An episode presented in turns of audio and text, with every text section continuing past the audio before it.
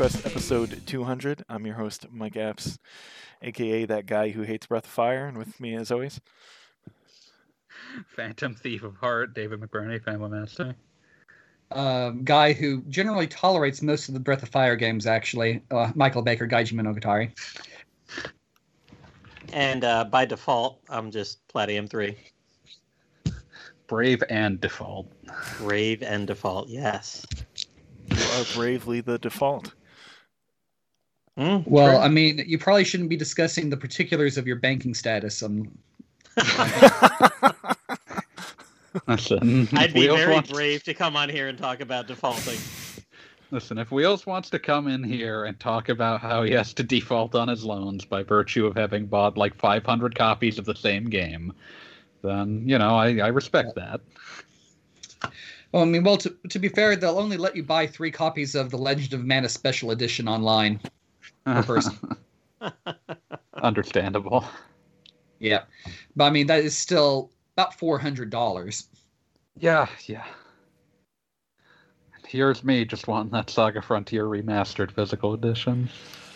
I'm Yes. still I waiting to, to play see when Asia. Staya has them on pre-order. I'm just so glad that it exists. Yeah. Uh, but yeah, it's uh, it's episode 200. Wasn't prepared. We thought about this for a very long time, what to do with this, and I don't think we ever came up with a good solution. So, as usual, in the time-honored tradition of Q&A Quest, we are winging it. yes. So let's uh, let's hit at least some of the traditional uh, things in episode 200. What's uh, what have we been playing? Well, I just, I mean, I'm currently stuck on the final boss of Saga 2, That makes sense. which, I mean, granted, I did not expect to get all the way to the final form of the boss on the first try with a four robots party. Um, so um, I really should try this again and figure out exactly how I'm going to keep everyone limping along all that way. Because just for reference, healing with robots is a pain in the butt. Just like real life. yeah. So yeah, I, I had to uh, I had to um, what's the right word? Um, oh, I forget the actual ter- save scum. I had to save scum one of the um, secret items in the last level to make sure I got the right one because it was randomized between four. Mhm. Because one of the items I really want, I really needed was the one item in the game that gave a plus twenty mana stat to a robot. Which, if you've played the game before, you realize that robots don't normally get mana stats. Yeah. Yeah, I don't know what they'd even do with it. Well, if I mean if you played the game more recently, you might remember that magical healing is based on the mana stat of the caster and of the recipient. Oh, Oh. I see. So um, with the with the supreme mana circuit and a special equipment item that is literally the last item in the game that also gives boosts to all stats. Um, I've got one robot at 40 mana and she can heal everyone else for about three to 400 hit points with a healing rod. Heals herself for 700. that's pretty good. Yeah, that's about as good as it's going to get. Yeah, I just need to decide if I should farm out some more mana circuits of the second most powerful variety from the robots in the last level, just so that the other robots can heal better or get more healing. So, Uh, so Saga 2. That's uh ongoing until further notice. yes. So I'll probably just get get back to it a couple times. I also finished um, Remilore last night, which turned out to be a lot shorter than I expected. That's the one I tried to b- do before Atelier Ryza 2, except my Switch's um, left Joy-Con started drifting like crazy, and it's not a game that you want that to be happening in. oh. Ah, Which game is it's, this uh, again? Remilore. Oh, that's like it's a a uh, roguelike-ish game. it, it is a whack and bash roguelike. Yes. Nice. Yeah. I mean, I wish there was more of it or more to it. The uh, it's got a very minimal plot, but it's got some good characterization for the three characters in it. Quality over quantity. Yeah. But, uh, Keep a tight Also- focus there. Uh, our friend Eric RPG would like to pop in for a few minutes. Uh, I figured since they've been on so many of our podcasts, that seems reasonable. Sure. Sure. Uh, probably won't be here long, but in celebration. Uh, yeah, so Remilore and uh, Saga 2 it for you for the time being, or Oh, I'm. I mean, I finished Remilore, so I'm. Yeah. I might tool around with it, the infinite mode a bit, but otherwise, I'll just move on to something else. Mhm. Actually, today was funny. my uh, last day of Thursday classes, so all of the um, uh, high school junior classes that I had got treated to a uh, presentation on ways to practice English that do not involve boring textbooks. have you considered watching movies? Well, I brought Or- two DVDs. I brought a bunch of books of various age ranges, and I brought one of every um, internationally compatible game system game I could find on my shelf. Wow. So I mean, yeah, I mean, I give actually, us typing of the dead HT, you cowards. yeah. Let's see. I had Crystalis, Game Boy Color. I had Final Fantasy Tactics Advance Game Boy Advance, um, Advance Wars Dual Strike DS, Tomb Raider PlayStation 3, um, Undertale PlayStation Vita. Thanks, Wheels, for that again. You're welcome. and um, let's see, and oh, and also wheels bloodstained Switch. Nice. Heck yeah. yeah. Some of the students had actually played Undertale. Ooh. Kind of surprised. It's Nice. it's pretty popular over there as far as I can tell. Yeah, I mean, I I knew it. One other student in a completely different class who had played it. I just didn't expect three more to pop up um, in one classroom. And then in the second class, this one girl asked me if I knew uh, Little Nightmares. Huh. And it's like I've seen it around. I haven't played it before, but apparently she really likes it. And I wonder if it's She a was- popular streaming game. yeah, Good. and she was interested in hearing that it is certainly available in English. So. I just want to say you're you're bringing up Advanced Wars Dual Strike just makes me think like it's almost a shame that it wasn't Days of Ruin since that one did not get properly released in Japan. Mm. It was Ha- And how's hey, that happen? Club Nintendo Platinum eShop exclusive in Japan in 2013. Wow. Oh dear. So was it like made for a Western audience? And then yeah, no, like that's why it's so that. much grimmer is that they were like, well, this is what Americans will want from a new Advance Wars. So Oh, well, I'm not too interested in looking at it then. But uh, it's just much funnier to me that like there was just an Advance Wars that only came out in Japan in North America and Europe for a good four years. oh, I just years. wanted actually. to uh, chime in for a bit and congratulate you on your two on three episode. Thank you. Always a pleasure to have you.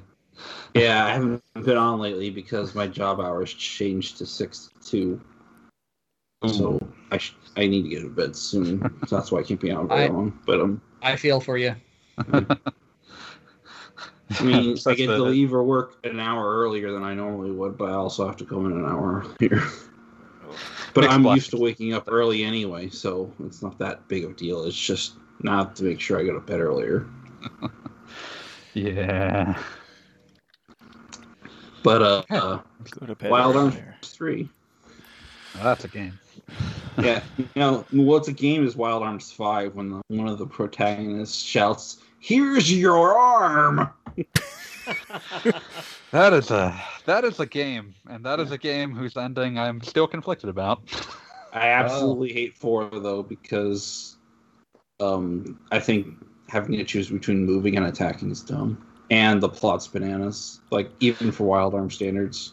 yeah, four is Wow, a that is saying a wild, lot. Four is a wild departure in It, basically it's every bananas, but at the same time it's also bland. Like it's not the fun kind of bananas like Wild Arms two. Oh, it's just It- plain it- mashed bananas. yeah, it just makes sense and it's done poorly. Yeah. Think think 80 division style Evangelion dub. Bananas. oh, okay, but yeah, I'm just, But uh four was I've one been I playing a lot skipped. lately. Uh I beat Nioh 2 tonight. Oh, nice. Yeah. Uh, it's more or less more of the same, but that's not a bad thing. But um, you even do some of the missions from the first game, or, or at least cross sections of those missions. They It's just like here's thing. some more content. You like you love content. and and it's more or less both a prequel and a sequel because the game takes place about fif- roughly 50 years before the events of the first game but then by the end of the game you line up with the timeline from that game and william actually joins you in the last level of the game That's pretty neat. I'm kind of just waiting for that. and it, it ties up a loose end with the dlc storyline from the first game I'm kind of just waiting for the PS5 collection of Nioh One and Two to go on sale, and then I'll just snap it up. Finally Yeah, play. Um. So fun thing, funny thing is, I bought a 4K TV a year ago, and I didn't realize that I had to turn on Ultra HD settings, or the update made me do that because I didn't have to before. But Uh, settings got reset once that happened. So I thought I had gotten they had bricked my 4K or something when they did the update. But um, uh, so apparently, I had to unplug the console because it wouldn't let me change the settings with it plugged in. That's weird. that's weird. And only the first two ports are capable of 4K uh, HDR. Okay. So if I like when the Switch Pro comes out, I'm gonna have to probably get a new TV if I want, unless I want to play. we'll have if I to use discuss the Switch Pro later. Oh, God. uh, unless I want to play musical Switch chairs, Pro? which I Don't, don't you think they're going to call it New Switch? the It's the, the Super- rumored name I Super heard was Super Switch. Switch. Okay. Yes. I, I The Super love that. the that. Super Switch Entertainment System. You know what? Go for it. Yeah. Lean in. That would at least Slightly be like you. Like it would at least be like Yes. people. The last time Says- Nintendo did a Super anything, it was like, well, that's clearly the successor. Yeah. But uh anyways, um it's probably coming out, but Nintendo's taking their sweet time making the announcement. I mean, that's that's true of a lot of things. So I'm not that surprised. Because like they probably wait till summer to announce a fall release. Yeah. Honestly, if any console still has legs to it, it's probably going to be the Switch. Yeah, the rumors say basically that they would release this, but that their intentions for the Switch right now are to continue supporting it for at least three years. So Anyways, uh, uh, back to the right. HDR. Uh, Nioh, Nioh um, is probably best played on the standard mode rather than the 4K or the 20 um, to 120 hertz mode because it's the most stable. Because it there needs to be a patch in the future because there are some performance hitches occasionally, which aren't a big deal because they're not that frequent, but they are kind of glaring. it's more of a problem in that kind of game that's normally fast to begin with. But like as for 120 here, it's like it'd probably be better served with VRR support, which apparently Sony is getting, but it baffles me that they didn't support it from the get go. Yeah, it's kind of been a consistent thing where like the And, and for people don't know what VRR is, it's it's a very low refresh rate.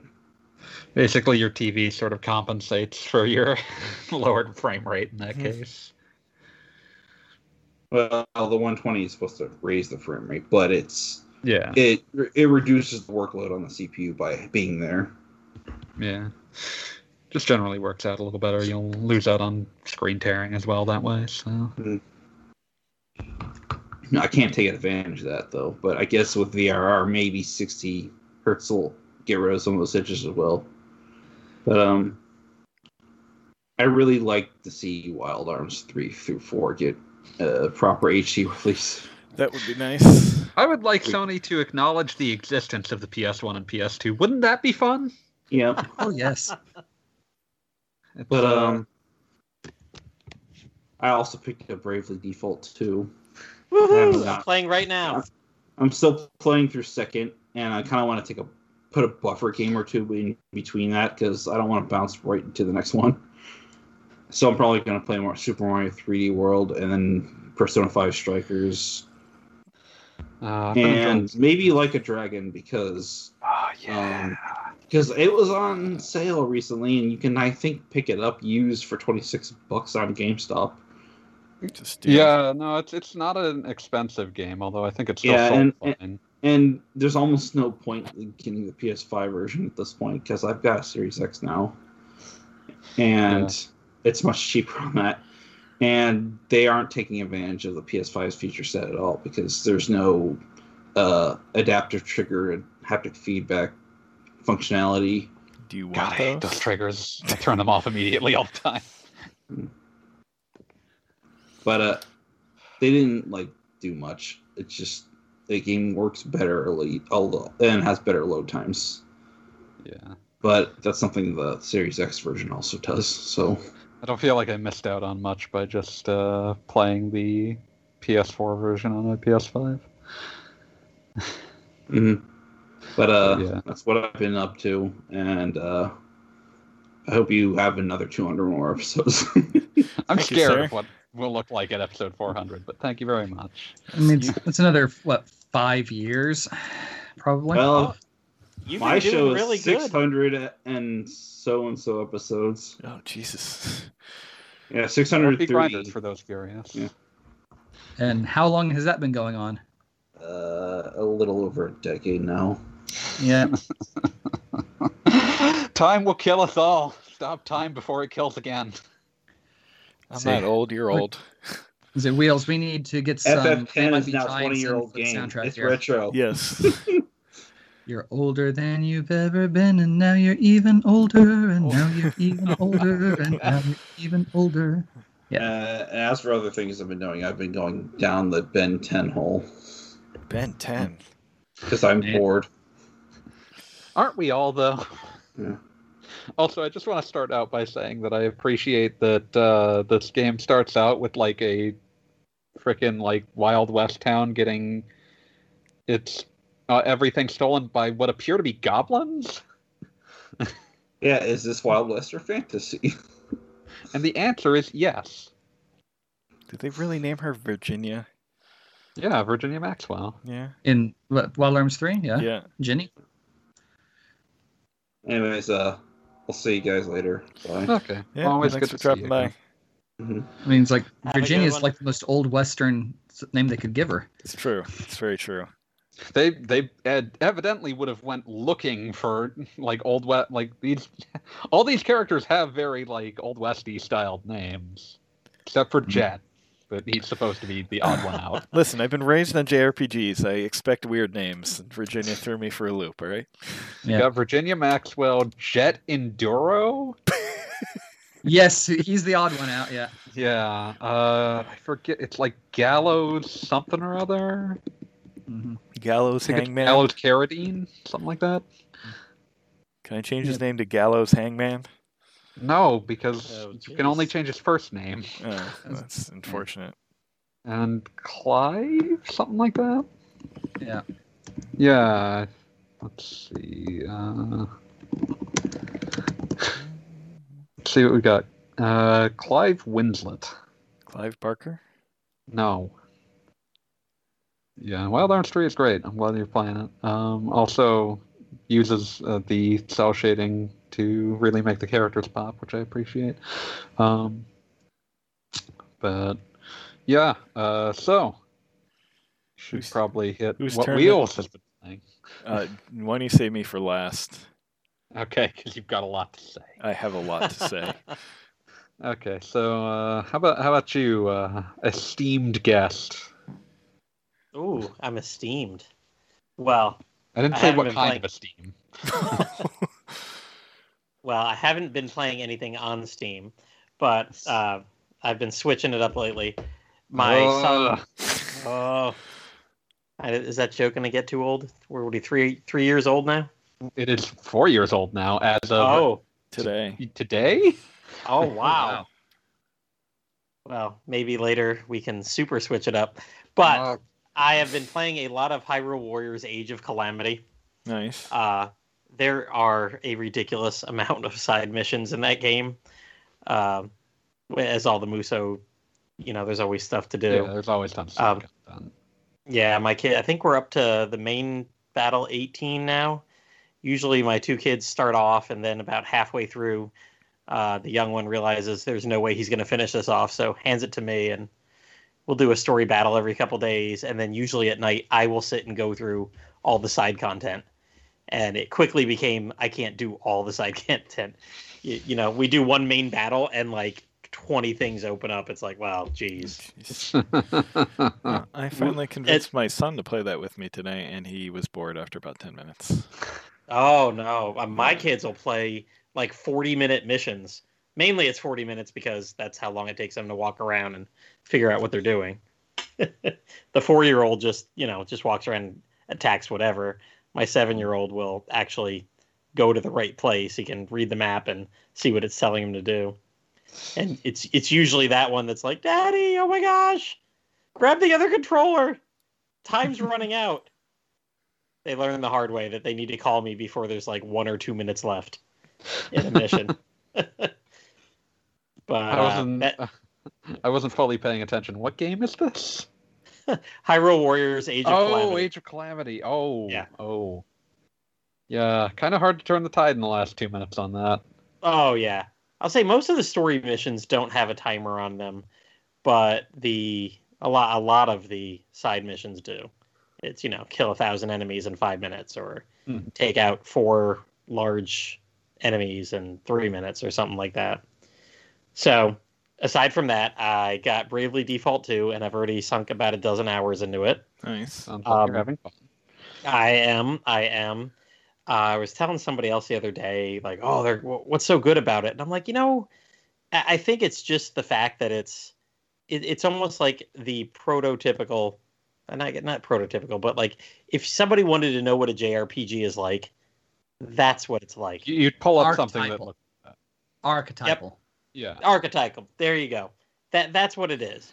Is it doing any one thing super amazingly different from any other game? Well, I'm searching for four crystals, so you know, no, not there. Nope. Um, you know, we- the battle system is Bravely Default battle system. Uh, it's changed up to be, you know, instead of pick all your commands and let the entire round take place, it's one by one. But I mean, even Dragon Quest Eleven went that way, and many games are that way in turn based. So I mean, but it, it's just everything seems done really well. I love all the accessibility stuff. There's a marker on like everything. Main quest, the marker is always there. Um, I can get up to three different side quest markers going at the same time. Before it's like, nope, we're not going to put five arrows on your screen. We'll put four, but not five. Um, Let's be reasonable here. yeah. Uh, so those are all great. Um, I've even been letting the computer kind of take over my item management because there's a weight skill that you got to worry about. You know, can't have them overburdened. You can't always have the best helmet, the best armor, the best weapon. So, you know, I played around with that a little bit, and then I was like, I, you know, I gotta, and it's hard to tell. I, I will say that's one weakness of it is it's hard to tell that it, like if I'm putting this new helmet on, will it really be that much better, or if I Hmm. took off these this armor and swapped it for that, and then uh, there's there's a little bit too many options.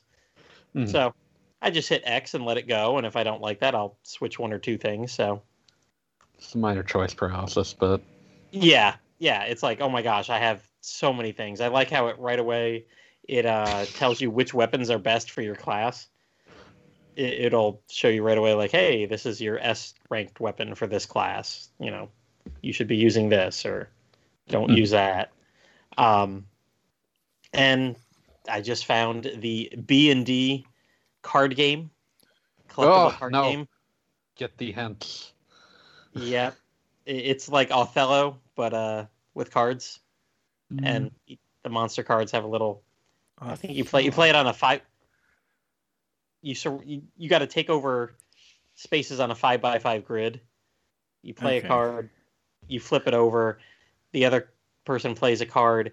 They can negate some of your spaces they got, and if they trap it between two of their colors, they take them over. Sounds um, like triple triad. I was going to say like Tetramaster too, but yeah, it's the next evolution. The next And- mutation. Oh, why? why? Why? Yeah, Triple Triad is three by three. Tetramaster is four by four. This one's five by five. So what do we call it? Oh, Pentat? there we go. There we go. So I'm I'm currently fighting an optional asterisk holder because I could, It was and they wanted to play cards. I was like, yes, yes, I'll play Cards for Your Asterisk. I would sooner play Sphere Break. but it, I, I enjoy it. it. It is really good. Um, one of my co-hosts from uh, the Slime Time side quest episode. Usually, every year we try to compete against each other with a game, but Mhm. he ordered Bravely Default 2 and like the 99 day shipping option from Amazon or something. So we decided to double down this year. We're going to play Bravely Default and Yakuza Like a Dragon. Nice. See who can roll credits on both of them. So he started he started Yakuza this weekend. I started Bravely Default, but I think I will uh, add that to my rotation this weekend. just- This reminds me of like the horrible uh, bets that uh, predate this uh, podcast that me and Wheels used to get into, where I- I- uh, I had a lot more free time, so I would proclaim that I would finish a game. Uh, I would finish like eight games before Wheels could finish one. He I'm not usually sure if any of those bets actually successfully concluded because both of us have horrible attention spans for games. But well, yes, this is our fourth attempt. We started uh, Trails in the Sky back in 2017, and I finished it. you did Uh, eventually do that. Oh yeah, I, I- I did that one in about two months. Um, and my buddy Angus took about a year and a half. We'd kind of already moved past that. So then what did we do? The next year we did Suikoden. I bounced off it actually. And Huh. He went on to get all 108 people in both one and two back to back. Just played hundreds of how I did hours them. Suikoden. And Three quarter and one's not even very long. I'm surprised.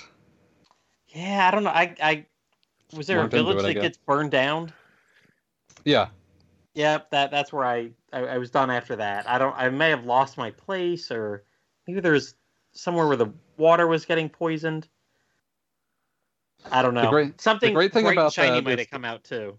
the great thing about that is that that game's only 15 hours long. So I was gonna say that's like five hours in, but that's still a third of the game. yeah, I, I should go back and finish that. Then uh end of 2019, beginning of 2020, we tried Romancing Saga 2. None of us had done any of those. Oh boy. And uh, Michael, I followed your guide for you know what you could actually follow it for. Um, which is almost the entire game. It just Yeah, doesn't have yeah. little bonus stuff. I, and I, I think I was just I was going round and round and not making a lot of progress. That's a normal feeling for the middle of that game. Yep. And so last year I bounced off that one too. After about 25 hours, I was like, oh my gosh, I've got 25 hours into this, and I feel like I have nothing to show. But uh, that's your saga. On, Yep. on the plus side, you could restart it with New Game Plus and begin with a heck ton more stats. oh, Yeah. so but my buddy did end up finishing that at Christmas. It took him 13 months. I remember So we don't have a good track record here of anything. So we decided, what the heck, let's do double down this year. And if neither of you finishes like a dragon, I will be deeply ashamed of you both. well, that's the thing. This time we decided, okay, let's not pick up a brand new series to us, although we're picking up Yakuza. Um, but we both like Bravely Default, and we've both wanted Yakuza for a while. So we're like, okay, these are games that we know we probably will very much like. And I spent forever in Yakuza picking up the equivalent of mini medals and then realized I never actually thought to trade them for anything. I just collected as many Oh of them my as I could find and just sort of sat on them. Oh. So we'll see. I even, I even played around today with a graphic trying to make it say uh, "Bravely Yakuza" like a default. Wow. I think that's what Uh, happened to Kazuma's orphanage in Okinawa. Wow. Dark. Defaulted. Defaulted. I will not spoil what happened to the orphanage. I have no idea because I've never actually played those games. It just felt like the most obvious place to put in a bankruptcy joke. Yeah, yeah.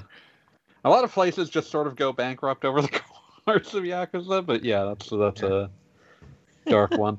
Um, let's see. So that's uh, so Age of Calamity. You've been playing much, and Bravely Default 2. You played much else, or That that's been it for probably a couple weeks now. My uh my play has been much stupider than that. Um Uh, let's see. Uh so more more judgment. Still not quite done with that because it's a very large game. Uh but uh, I won't go into too much more detail than that because at this stage I'm I'm literally just running around doing everything and then each time I finish a plot section I go in and uh, do some more of that. Um, uh, I, I go and do whatever has opened up, so it'll be just some random new thing. Uh, what? Oh heavens! someone send us. A, oh my god. Well, Hmm. well, Well, wasn't ready been for that. Wasn't ready for that. Um, but yeah. Uh, so yeah, uh, I've been put, uh, packing away at Judgment. Just about done with that. Uh, and then after, uh, other than that, uh, some Strikers, of course, because Strikers is good. Been enjoying that. Mhm. And what else? Uh, oh yeah, I for oh oh no, I, I remember exactly why I decided to do this. I was about to say I for some reason, but I did. There was a method to this not re to absolute madness that was the fact that I uh, booted up Dirge of Cerberus, Final Fantasy VII, Why? Well- why? Why? Wow. Why? Why because Why? one of its characters was shown in the trailer for Final Fantasy VII Remake I- Intergrade. I know, but you can. And that's all it took. I, but, And sometimes you just have to see for yourself. The and I the mean, the, dum- answer, yeah, the dumpster like- fires are so much prettier from a medium distance. and and it turns out that the game is bad. It's not as bad as its reputation. It's still not worth playing, but it does have one of the most baffling scenes I've ever seen in a game. Pretty much right at the beginning, where right after you finish the first mission, you get you meet up with Reeve, who uh, eagle-eyed FF7 fans might remember as the guy who pilots Cait Sith, and then you see him get shot, and as Vincent runs up to check on him, his body falls apart, and it turns out that Reeve here was a costume containing a tiny cat robot. what? Yes, I remember that. And I I got lost in that description. legitimately baffling. At what point he was like, "I need to, I, I need to go out and act as like a Shinra operative, but I would rather be controlling the cat, so I'm just going to do that instead." It's uh, it's not an amazing game, but it is funny sometimes. Uh, I will probably play a bit more of it.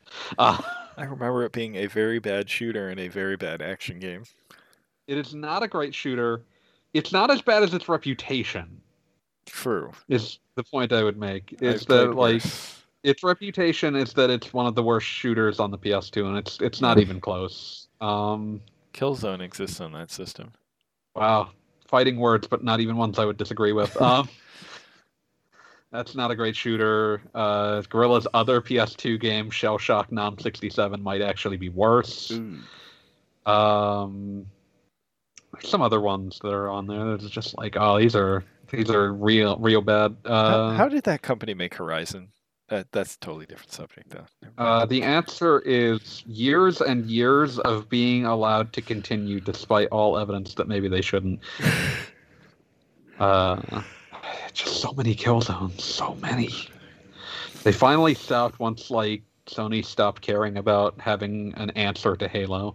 Um, but yeah, so Dirge Cerberus, and for th- for the fun of it, I also threw in. Uh, I, I threw into uh, my my very legitimate uh, ISO was thrown into PCSX2 of Samurai Legend Musashi because I love Brave Fencer Musashi. Never played more than the demo of Samurai Legend, which seems extremely bad, and then I find out that it actually emulates quite poorly. Ooh.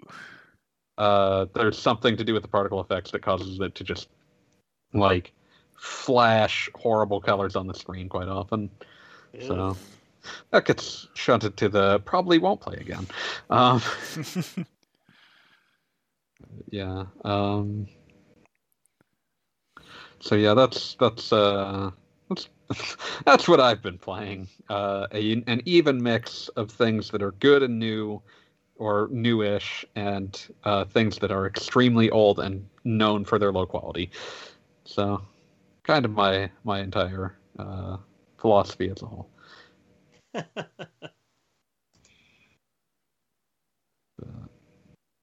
Uh, I guess that leaves us to Wheels, who apparently has a lot to say. Well, let's see. I played Persona 5 uh, yesterday for five hours somehow. Whoa. Uh, Which is incredible time to be putting in when you're on dad hours. yes, dad Yeah. hours, work hours. Oh yeah. Uh, yeah, I'm hooked.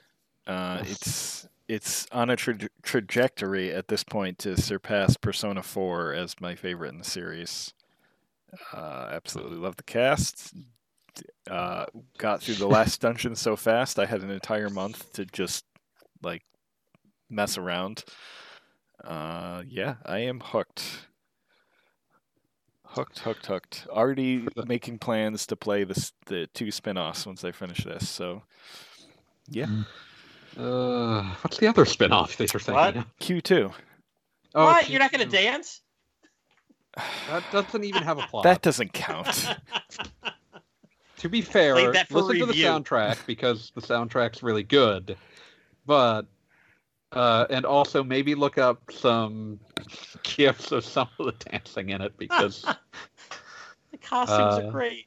the costumes are good. Uh, now that you know this character, I can say that it's incredibly fun. Like the the Futaba dancing animations are incredibly funny because she's terrible. Oh, yes.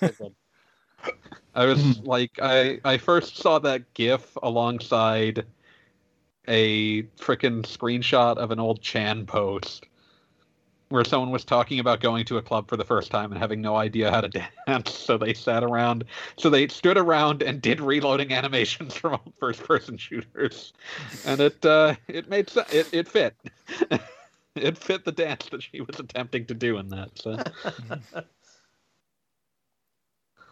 But yeah, uh, it has uh, it has some great uh, remixes. Maybe look up some video of some of the dancing, and then don't necessarily bother because it's not a great rhythm game. Does she ever wear the mask while dancing? That's probably one of her costumes. Oh, nice. There's a lot of accessories you can put on anybody. But uh, yeah, um, I just I just appreciate the uh, capacity of like, you know, everyone has to dance, but not everyone has to be good at it. but yeah, uh, so yeah, this uh, this uh, this revelation fills my heart with uh, glee as someone who uh, adores Persona 5 and is uh, glad to finally have have my longtime friend and co-host playing it. yes, it took it took obviously way too long, but there were some issues with the original release that I think I'm not the only one that bounced Nicely off of. smooths over. Yeah, and I probably would have gotten into it last year if not for a certain remake coming out at around the same time. I was uh, I was in self quarantine when both of those were out, so I had every excuse to just do those. Yeah, Yeah. but Uh, it's all good now. Um, what else was I going to say? I absolutely love the dungeons in the game. They're so good. They're like Uh, I could never go back to them doing just randomly generated dungeons again. Yeah, I had no problem with the randomly generated dungeons at the time, but uh, When you've got like these really nicely crafted ones, you suddenly it's like, oh no, I, I need these now. yeah, they're really good. Uh, but let's see, what else have I been playing at the same time? Uh, I brief, I said this before stream. Briefly fired up, or maybe it was on stream. I don't know. I briefly fired up Persona Q, It was on stream, but it's fine. uh, and it bounced. I don't want to say completely bounced off it. It's just been a while, been a while since I played that game, so it was weird to go from Persona 5's mechanics to basically Etrian Odyssey. With Mhm. some like minor adjustments. Yeah. Uh, but mostly it was like, oh, I my party is the a made up of the cast of Persona 4, and all the Persona 3 cast is severely underleveled. no wonder I stopped playing this game. it doesn't help that like as is often a problem with crossover games and persona spin-offs that game really flattens out every character. That was what i was worried about with strikers was that Yeah. they would just flatten everyone out. It doesn't seem uh, thus far that that has become the case which i'm very glad for. But like it, it's- it it is fair to say I remember like the the joke was that like say Akihiko from three, his entire personality has been flattened out to the existence of his friend Shinjiro, and uh, have you considered the concept of training and protein? And it's like that's funny once, and then y- you have to hang an entire game of character interactions off it, and there's only so much you can do. I guess. I mean, I'm I'm not really that much there for the character interaction anyway. I like the done getting a party. You of- just want more Etrian at this stage, and you'll take it. Anywhere Yes. you can get him. well, sort of. I want Etrian with a party of my favorite Persona characters. Just like more more exploring with characters that I was very sad to leave behind at the end of four. At, and I thought three, but I mean, I I didn't hate three. I just I don't No know. real desire to see that cast again. No, yeah, that's exactly it. Like I, I have no problem with three. I very much enjoyed playing it. Uh, but yeah, do not care to see more of any of those characters. So yeah, I'm looking forward to to five, where I can make you know parties of mashup of the cast of four and five. That should Persona fun. Q2, Yep. new Cinema Labyrinth. Yeah. Uh, I mean, I would like to. I'd like to beat Q1 at some point, but I think at this at this stage, it's going to go on the back burner for after Q2. God, I sound like I'm at a company meeting talking about quarterly earnings or something. Our Persona Q1 uh, is the down. second quarter for is this much better than the first. Yeah. But it's down for this quarter. We're gonna we're gonna put that project on ice while we pursue the more promising Persona Q2 project. Uh, but yeah, the the plans to I, I want to finish Persona Five before Monster Hunter comes out, and that seems to be on track at this point. Yeah, if you keep at this pace, Yeah. that's possible. Uh, it also depends on if you successfully unlock the bonus dungeon, which I think does elevate the game, but at the same time, like if you don't do it, you'll end up shaving probably 10, 15 hours off. Uh, well, we'll see. But uh, the other game I wanted to finish before that is Dragon Quest Seven, Yay! I am now in. I have unlocked, quote unquote, the final um, island, continent, area, whatever you want to call it. But it's it's the last one, and then uh, all the colored pieces are will be in in the map. Everything will be saved back in the present, and I'll finally be able to move on to whatever the next stage in the game is. Hmm. Uh, but the one I'm on now is uh, some cursed kingdom where when kids are born, they turn into monsters on the first full moon. Seems like a problem. Yeah. Yeah. And there's some uh, captain dude who was fighting the Demon King or something. Uh, yeah. Was hoping that would be a quick one, but uh, not so sure. The one I just did before that was pretty quick, where what the heck was it? You you come to a village that's dealing with uh, a priest. They um, supposedly a monster has killed their priest and is hanging out in like their church, and they're trying to figure out what to deal with them. And surprise, surprise, it's pretty much telegraphed that no, that's the actual priest who's been turned into a monster, and You'd think you'd be used to that, given that you've seen other things turn into monsters, but yeah, Yeah. it's like priest made a deal with like that to protect the villagers, and then they almost kill him. And feel bad about it. Make a statue for him. Come to the present. Oh no, they changed changed the story somewhere in their history, so it didn't seem like the villagers nearly killed him. The, the children find out the truth, then it seems like they'll tell the true story going forward or something. You know. Uh,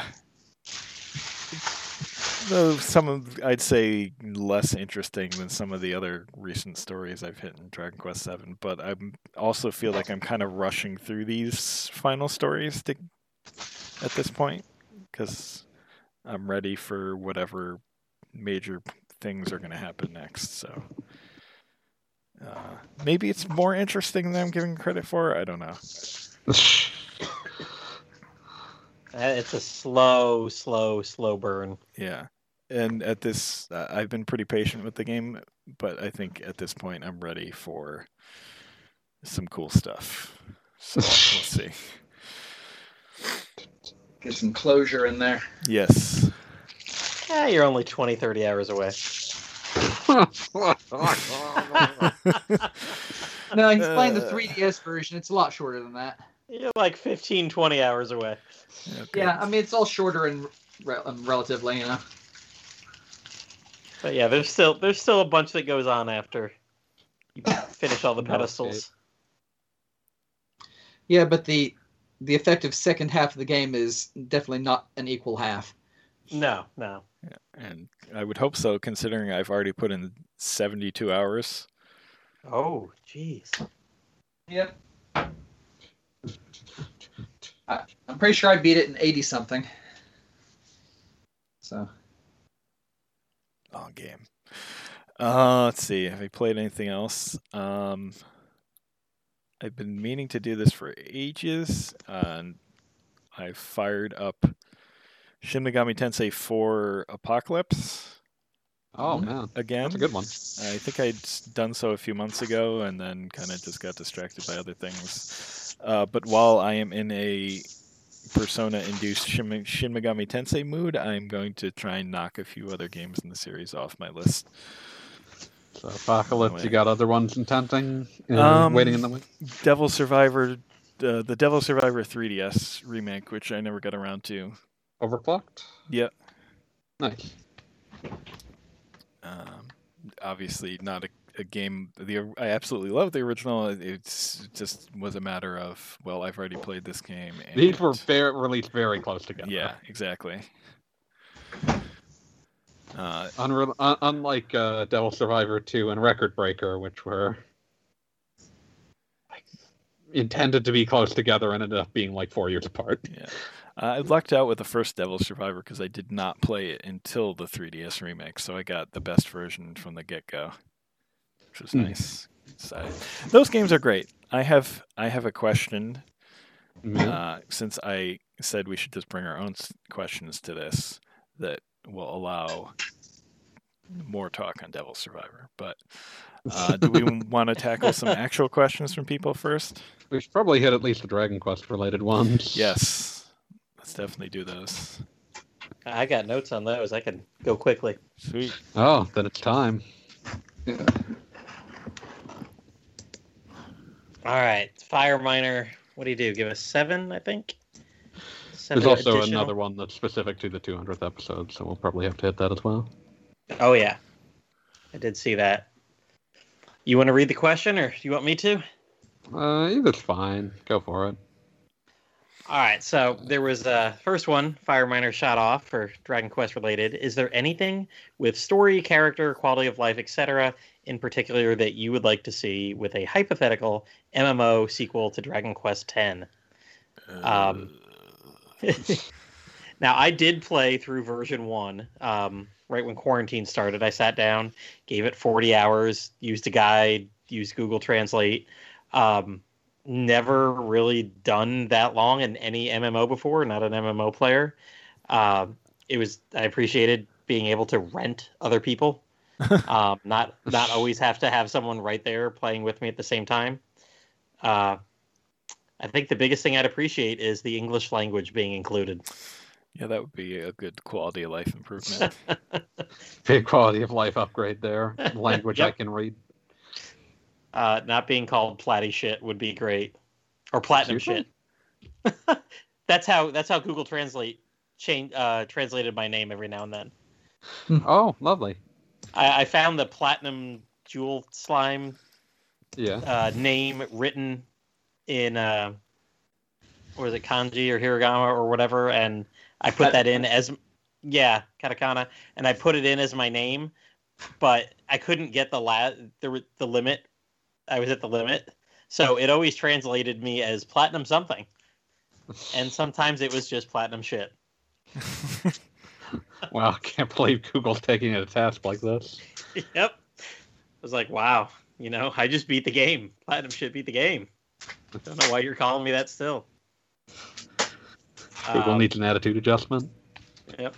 Consulting with uh, people who had actually played the game for uh, hundreds of hours, really the only kind of answer I got was better equipment and item management.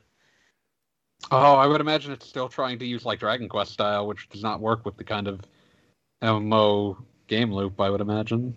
Yeah, I mean, I could only carry 30 things. I was always dropping stuff off, and God knows, I don't know what I was dropping off, but You sure weren't using it. I surely was not. I've got a good quality in life improvement they could make. What? Uh, take that team and make a remaster of Dragon Quest IX instead. Mm, Why wouldn't you just ask them to make a version of Dragon Quest X that we played offline? Or that. I don't like MMOs. and not No, I, I, I don't want to say like not because they're like massively multiplayer games even it's just they all seem to have one idea of how to do things and I don't much care for that.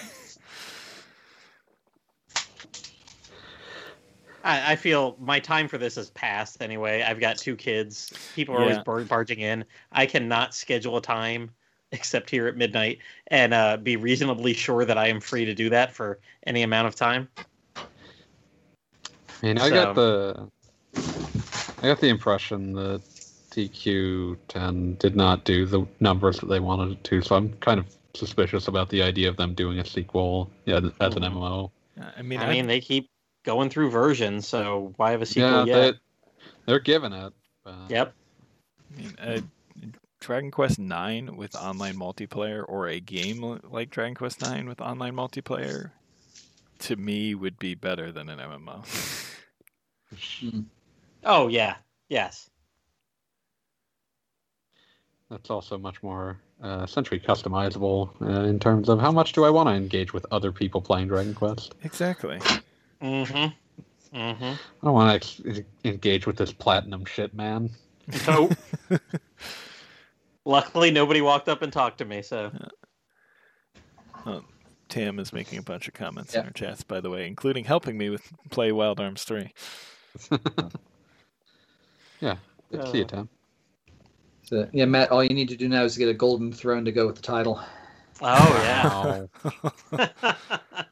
A, porce- uh, a porcelain tower with an with a golden throne. Yes. I have an ivory tower. No, porcelain. Fits the joke better. Yeah, yeah. So true. All right, so moving on here, since Wheels you brought up DQ9, uh, Fireminer asked, did Dragon Quest IX leave any cultural impact, like three or five? That seems more And like Mr. something that Gaijin would know. That's exactly what my first note was. Michael would know better. Well, I mean, it's Dragon Quest. I don't Uh, get the impression that it left specific like things that you would call back to as DQ9 ish, but maybe that's just me. That- It's harder to say just because, um, I mean, Dragon Quest IX was very successful because it managed to be such a Dragon Quest game. Mhm. Incredibly itself. Dragon Quest, and also incredibly on the DS. yes. Um, I mean, it paved I the way for Street Pass. yeah, That's true. not necessarily Um, a cultural impact. I mean, it, it did do Street Pass better than a lot of previous games. Um, A lot of 3DS games too. that's it. well, Um, it, this was the I inspiration mean- behind Street Pass. But I mean, the the main things that made it stand out were the treasure hunts and the fairy. with the fairy being Oh, the reason Stella. why it got review bombed on the fir- before it was even released. And they hated that for some reason. It's Stella! baffling. Like only only a very specific subset of the fandom. Which I mean, this is Japan. It's a fandom of millions, Yeah. so you're going to have some idiots in there. the nature of fandom, really. Yeah. Well, also that that goes really great with number six, uh, the most controversial change to any Dragon Quest series in history. That time that they were threatening to make it an action RPG and people essentially rioted. Yep. I mean, they, they weren't really threatening. They were just like, "Oh, this would be cool. This is this awesome They idea." showed it, had." like, they then did they show. Oh, they showed it. Yeah, there's videos out there of this as an action RPG. I describe it as a threat not because they didn't like seem to have plans to actually do it so much as because the way people responded to it was like they had been threatened. and this it's probably part of what led to the review bombing for the fairy. People had Because like people were already pissed off about the potential for it having it be an action game. we got over this hurdle only to have this fairy thrust upon us. Yeah, this was like uh, one of those things that like I think they only ever showed it once looking like that. Oh, I, I think there's only one trailer out there. Yeah, like there's one trailer where it looks like that, and the response was so venomous that they just never even approached that idea again. it's like the literal polar opposite of Yakuza Like a Dragon. I was gonna say that. That's exactly what I started thinking. I was like, okay, but they did that too, but had positive. They they did the opposite where they made a joke about turning it into a turn-based game and the expected the response to be haha don't do that and instead the response was man but that looks cool.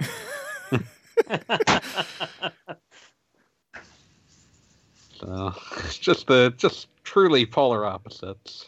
But yeah, man, that was a wild like of course the response in the US was at the time like, oh, maybe I'll play Dragon Quest now because people were so like because the prevailing wisdom among most anyone who wasn't already into Dragon Quest was Dragon Quest is stuffy and boring and needs to change. So But The then that prevailing wisdom. when Seth Green came on the commercials. oh god. I remember that. I remember that too. Oh. Uh, but yeah, so that's that's easily like there's a reason that controversial things don't happen in Dragon Quest because if they tried it, they have things like that happen. So Yep. That's what Final Fantasy's for. That's where you do the weird stuff. yeah, Yeah. Final Fantasy is for doing just some real wild shit. Uh, So, yeah. yeah, awesome. oh yeah, I'm looking at this, and this is a very different looking. Like you can see so much of what's in the final game in here somewhere, but like this is also just very different game just by this change. hmm Someone probably like mean- spent a long time pitching this out and prototyping it to like try to convince higher ups that they should try doing this, and then like the second that someone actually saw it, they were like, "No, absolutely never again." Yeah. I mean, I guess the only other controversial thing would be making Dragon Quest X an MMO, but you know, Final Yeah. Fantasy had already done that before, so number an MMO game, that's all right. We don't speak of FF11 on this show. I It didn't speak like, of it. You did. Sort of weird deep That's scars, but also Oh. yes, it's true. Hey, I was going to say I don't speak of it because I never played it, Good choice. I've There's also that. but I mean, also, also notable for being one of the last games active on the PlayStation 2. Yeah, I think in Japan that's one of the last released PS2 games. Like the last expansion of that. Yeah, I have the hard drive from that in my PS2. And you can use that to mostly just load games onto it. Yes, so it worked out in the end. Got better use out of it. Better, faster, stronger. Uh, and that hard So- drive is completely incompatible with the second PS2 model. yep. You're, what were you gonna say, uh, Mr. Platty? Oh, Mr. I Platinum shit. I'm never gonna let you live that down now. no, no. I, I've got, I've got pictures on my phone of that. Like, thank you, Google Translate, for that great memory. But um, before we were getting into Final Fantasy, I mean, I think this goes again. His questions kind of, as long as I read them out of order, they have a very nice flow to them. Um, question number seven for him was: There are there hardcore Dragon Quest fans in Japan? Oh yeah. Um, I, I think I think reference the previous one where there were Yeah, hordes I can of people understand the question of like what, uh, what the proportion is of hardcore Dragon Quest fans versus like just people who have played Dragon Quest because you've all you've all played Dragon Quest. yeah. there, there are like- enough of them. Yeah, Mhm. they mean, make the- themselves the- known. There's a very active cosplay community. There is Luida's bar is still open in Tokyo. Okay, so there we go. Influence from from Dragon Quest Nine right there. Oh yeah, that is very specific Yep. to nine. The bar is still there. Yep. Uh, when we had uh, my Slime Time co-host on Liam, when we uh, did a co-op episode, what, a couple months, a few months back, and he was talking about that. He messaged me another day and said that he was just out with somebody he had met um, through Dragon Quest groups that was living nearby where he is in Japan now, and he's like they were out at a bar somewhere chatting whatever and they somehow got on the topic of dragon quest and the way that the overture has changed throughout the series. Mm. And they were humming along, and two guys at a table next to them were like, "Oh, hey!" and walked over, and they all just sat around humming Dragon Quest overtures for Oh hours. God. So Yeah. Yeah, So I mean, that's what you do when you get a salary man drunk. there you go. Yeah. hey, I, I I know I've shared this one before, but I still remember one of this one movie I saw over New Year's a few years back. It was a police procedural, one of the big police series drama drama series in this country. And there was one scene at a like a high society function with um, where you have the string quartet playing something in the background, and in any American movie they'd be probably be playing something by Chopin or Mozart, and in Jap- in Japan they were playing the uh, overture, Dragon Quest. Yep. I yes. just So, I'm just going to briefly comment on what's happening on the stream because just watching Wheels ram headlong into the same trap like 60 times oh, that that's been going on for a while. was just beautiful. Just like it's it's just like watching. Uh, uh, the only thing I can compare it to is the the Simpsons joke where like Bart is put in front of like a an electrified uh cupcake Oh. and he just keeps touching it just over and over Maybe one time it won't be. this time will be different Ah. uh, I, I found an article today because I remembered this and I, I googled it to look it back up. Um, about eight years ago, there was a man. There, there are a couple different articles on a couple different sites. Uh, a man who believed his divorce was uh, caused by too much time in Dragon Quest X. That's kind of understandable because it's again online RPG. Yep. yeah i mean he might so not yes, even be wrong Miner, there are hardcore fans over there. I mean, it, in a world where you have legitimate cases where people killed each other over rare items in the game, Mhm. yeah in real life, killed each other over rare items in the game. yeah Yeah. Let's see. And I guess that drags us down down to last couple questions. Did you have a particular order you wanted to take these in? These these do not flow as nicely, so go in any order you'd like.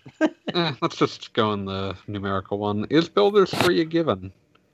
No, Yeah. the, I mean, the like, director's it's- gone.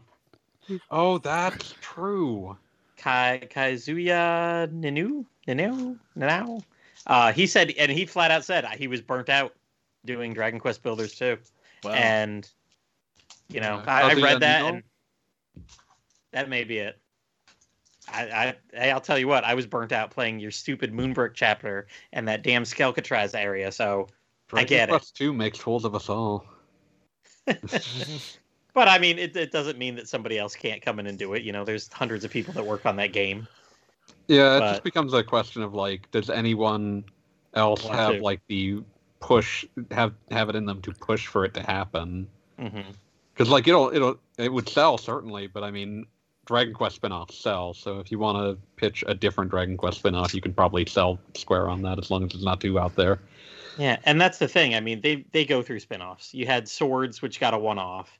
You've had two heroes. You've had three Rocket Slimes. You've had four Mystery Dungeons, and pretty much all of those look like they're done. Yeah. They, But they I happened. want more did it, mystery done. dungeon. No, I mean, there have been house. long gaps between Mystery Dungeon ones, so I mean, never say never, but Uh, Yangus was on the PS2, yeah.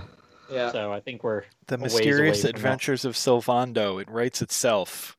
Oh, that would be great. I'd play it. Now, speaking of Mystery Dungeon, the uh, third game's Game Boy Advance is getting fan version is getting fan translated. I had a uh, lovely gentleman from jolly old England on Slime Time last week, a former professional wrestler what? in England. Yes, That's awesome. I, he just kind of like casually dropped that too in the intro. We were talking about it. He's like, ah, you know, when I stopped being a professional wrestler, I just started hanging at the markets on the weekends and looking through the used games. And I was like, oh, I've heard of Dragon Quest. Let me get some of these. I think it was like how you got into it, and he was just that just rolled off his tongue. And since then, we've looked up his stats and found a YouTube video of him teaching a dwarf how to do his battle cry. That's powerful. It was great. Also, uh, to answer a question in the chat, uh, Caravan Heart is Monsters Three, Correct. Yes. not uh, not the third mystery dungeon. It is not. Nope. Caravan Heart. It did get the translation. I played Yeah. that the day it popped up on uh, ROM it's- Hacking or whatever it did. I liked it. I course beat it it twice. Yeah. It is different and it is just fine because of that. It's the only Dragon Quest Monsters game where you collect humans. Correct. What is a human but a monster? Yeah, the, the humans are the people in the caravan. The monsters are pulling the caravan cars. Yeah. You've got three monsters at any given time period. Yep. And, And the monsters humans? upgrade um, and change forms uh, according to uh, what, what what was her name in English? The uh, young priestess from All Trades Abbey. oh, I don't know. Basically, the character from Dragon Quest Seven in a junior version who is Oh still yeah. human job transfers. So she gets sucked into the game, and uh, she's doing it for monsters instead. Mm-hmm. So, Because so you collect your parts from monsters in the game, and then you you uh, swap them into your player or your party monsters to change their forms. Yeah. Uh, uh, there's so many fans out there that don't even give that one a time of day. Yeah. Hey, I reviewed it. I mean, it was fun. It was just like kind of like, oh wait a moment, this is actually the Dragon Quest II map for some reason, isn't it? It sure is. Yep. Except for the addition of the Slime Paradise Island. but you almost always have that. The uh, the hunger mechanic is the thing that gets people right away on that game, and they nope out. Because uh, kind of like with a mystery dungeon game, when you're walking across the overworld, you got to feed your monsters. And at the beginning of the game, it's like one gold for every one step you take or, or for every one piece of monster food and that's every like one or two steps and you're starting off fighting slime getting three and four gold a battle or something like that so at the beginning a little bit it's rough but i said i've played all the way through it a couple times and done a lot of the post game and that that just it does it becomes negligible after a while It's just rough going at first. Yeah, yeah.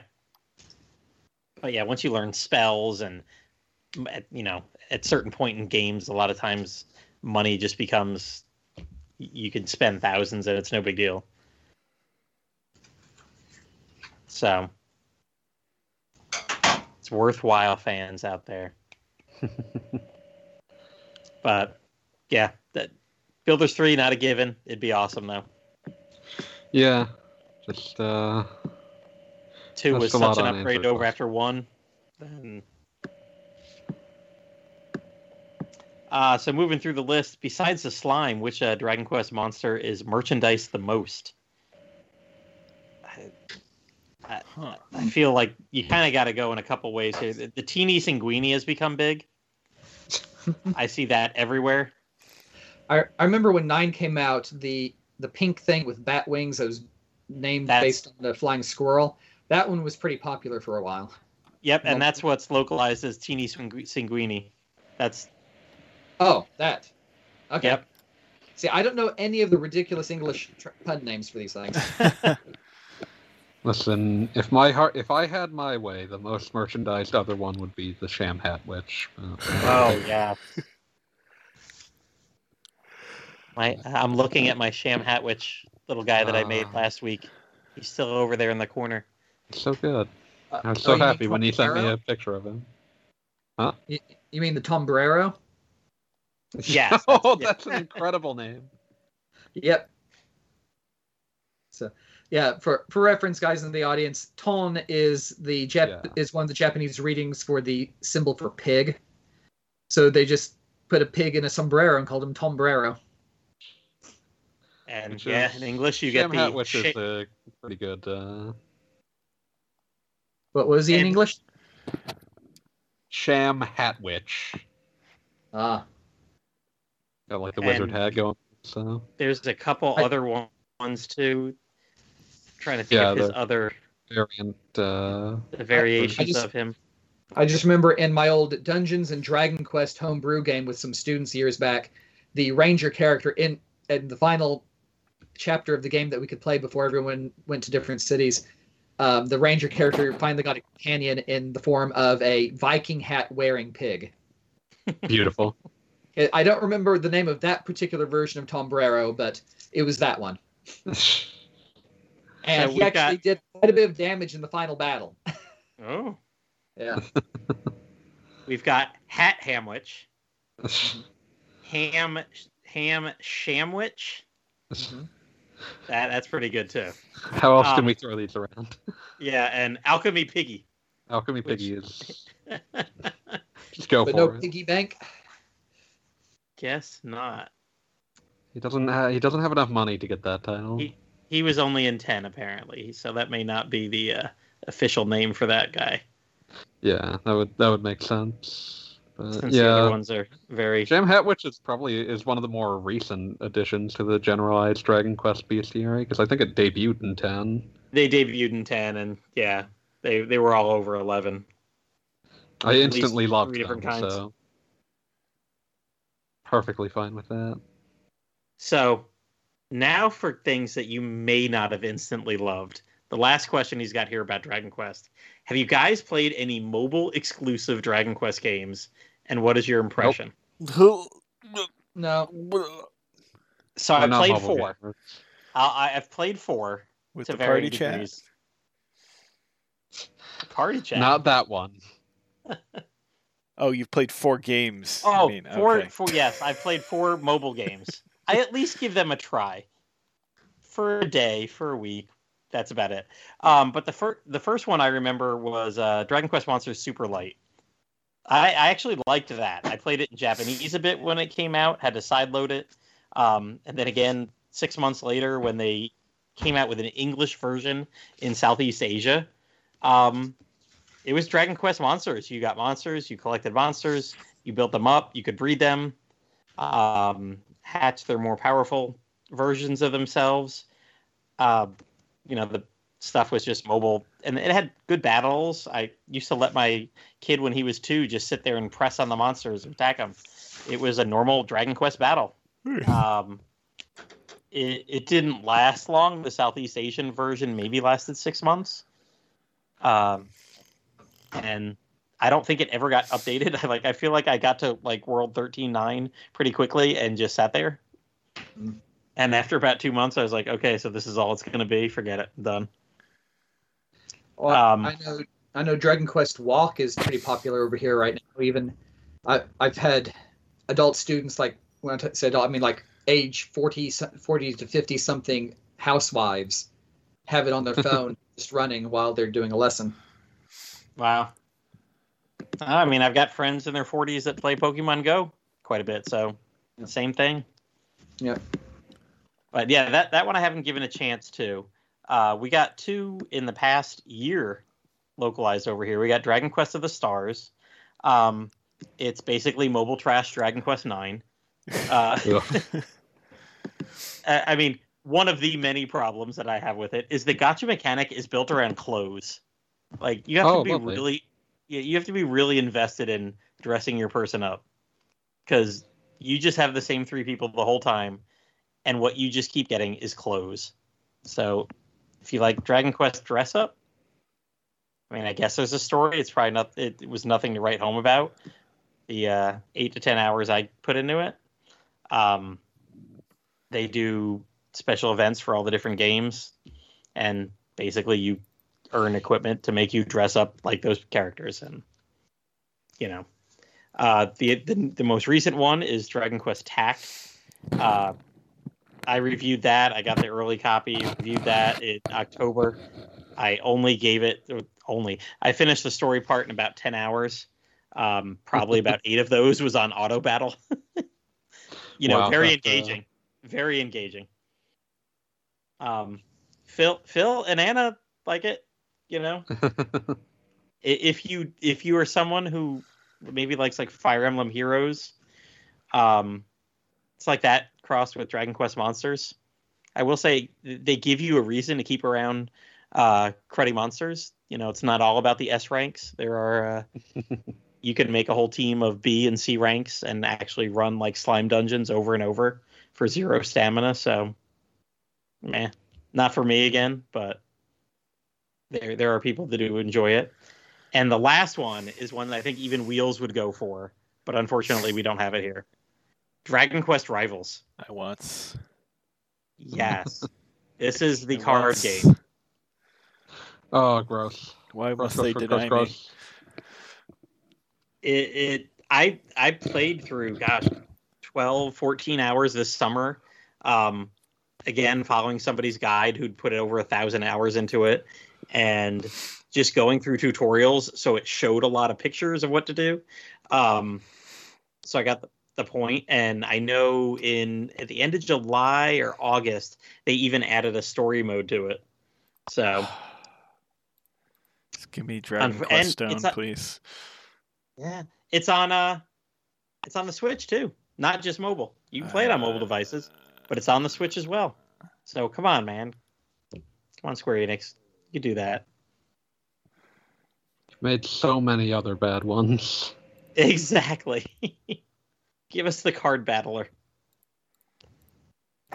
Please. So.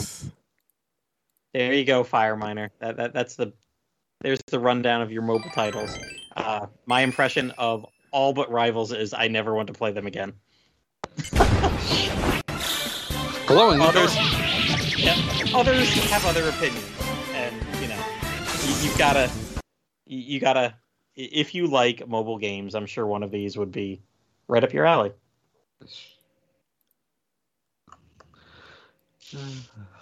So there we go. Hmm. Turn it back over to you for your big long list.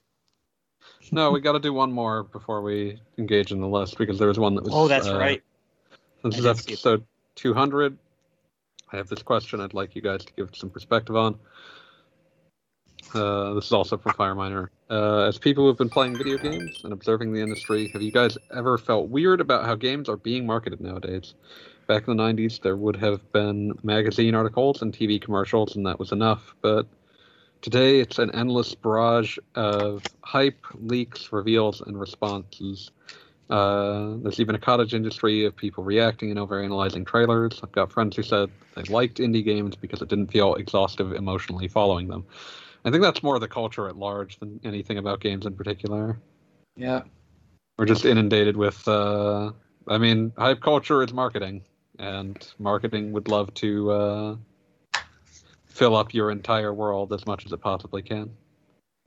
Yeah, earlier I was remembering um, a question I got for um, Japandemonium years back. Uh, it had to do with the Dragon Quest IX release d- um, delay. Yeah.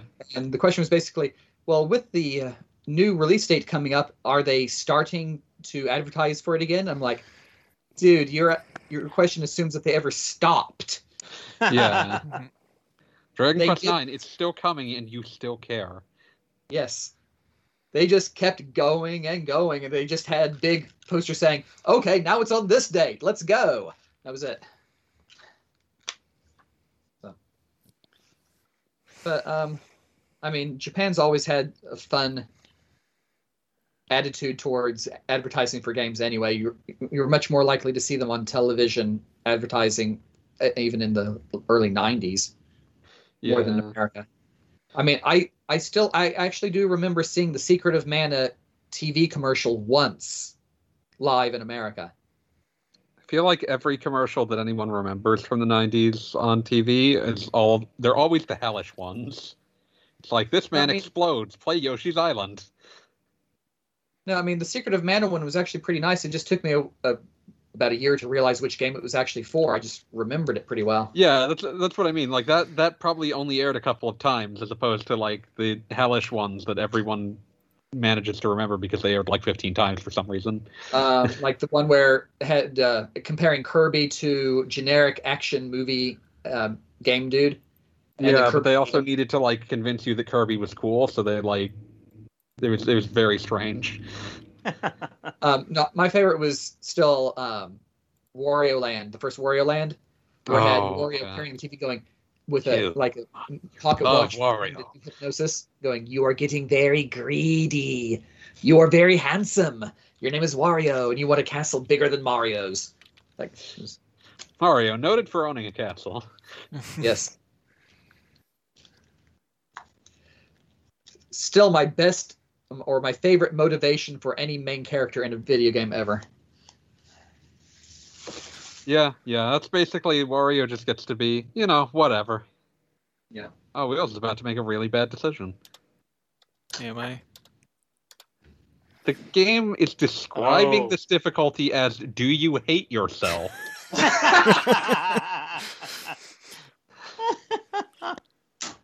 I think that's a message there, Wheels. and apparently, Wheels' answer is yes. yes. It's just a suggestion.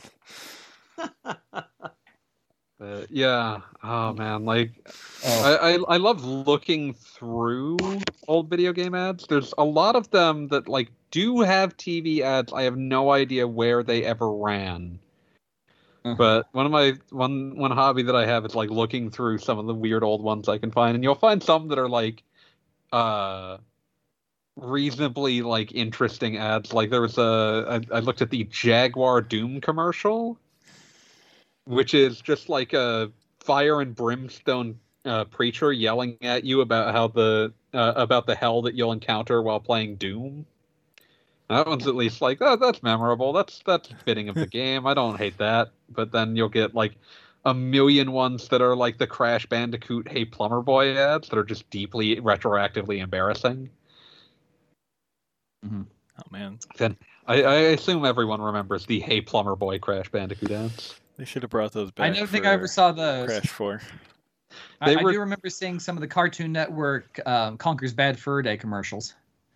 Oh lordy, but yeah, the the Crash Bandicoot ones were basically like a guy in a Crash outfit standing outside of Nintendo of America headquarters with a megaphone, talking about how how scared Mario should be of Crash Bandicoot, and the reason that they would never run those again is that they intended to put them on Switch now. But yeah, uh, generally don't ant- directly antagonize in your marketing one of your uh, one of your key uh, corporate partners. Um, Unless you're John Oliver, in which case it goes quite well. Yeah. yeah, yeah, but he's he's special in that way. Um, yeah, uh, there's the. I remember there's like because all of the late '90s ads in America are basically like just directly shit talking the competition as much as possible, and uh, some of the ones I'm remembering is there's like a bafflingly brash Sega Saturn commercial.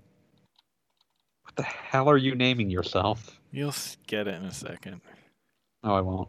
Um, Look at it again. Mhm. Eelswa? W H Eels.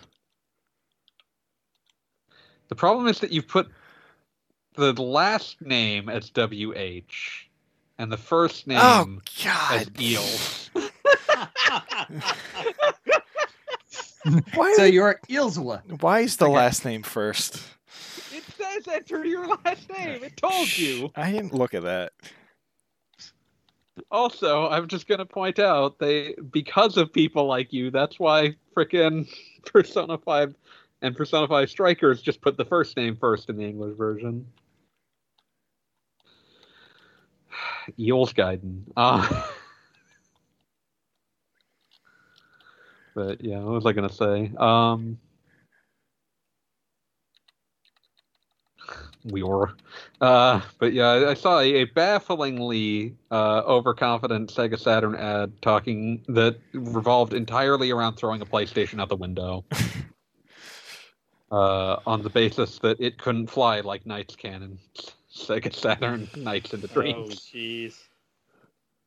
But yeah, uh, if you ever want a good laugh, go look up uh, English commercials in the 90s and then go look up Japanese ones because you'll get some weird ones from Japan. I saw like a, a Neo Geo ad that was basically three minutes of someone dressed as like Terry Bogard punching people. And Sounds I mean, right. that, that owns. Uh, but, you know, we didn't get that. Uh, I do and have always appreciated the like extreme, uh, the the incredibly extremely '90s uh, Neo Geo like tagline, uh, just to emphasize how large the cartridges were, where they would shout, uh, "Hyaku Mega Shock Neo Geo," just to like hundred megabyte video game cartridge. You got to deal with that. You got to live with that.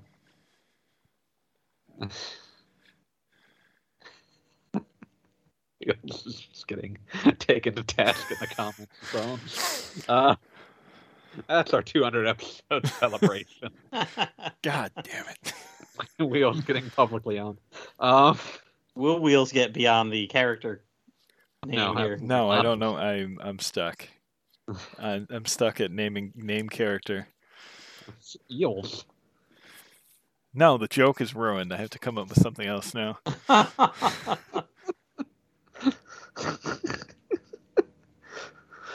Uh, I remember when I uh, loaned someone this on the condition that they had to name their character Space Jam, Nice. which uh, led to them sending me a screenshot of uh, of them like getting to one of the date scenes and being addressed very affectionately as Space Jam. Coon. so that's uh, that's always an option. Uh, Okay, well then, random question then. What is the weirdest thing you've ever done with the name your character anything option in a video game? oh, I got one. Uh-huh. so- So uh, I told this on RPGamer or what is it? Uh, RPG Backtrack last week with uh, it was was it the Fire Red? It, that's what we were talking about. The Fire yeah, Red and. Yep. And the interconnectivity, if you traded with somebody, then you could get updates. The game like sent little updates about where that person was in the game. So if you just turned on a TV, you'd see an update about people that you traded with. So I got both copies of the game. I got the fire red, leaf green, and on one of them, it was just purely to make starters and send over the other starters Oh, no. and I named my trainer An Ass. Just An space ass. And it took it. So when I traded it back and forth, I could go to my TV on my main game and it would be like Platty turns on the TV. And Ass has defeated a gym leader recently. wow. Reports are there's an ass that has collected a slowpoke recently. It was great. And by making it all lowercase, it fit in the sentences like beautifully. Beautiful.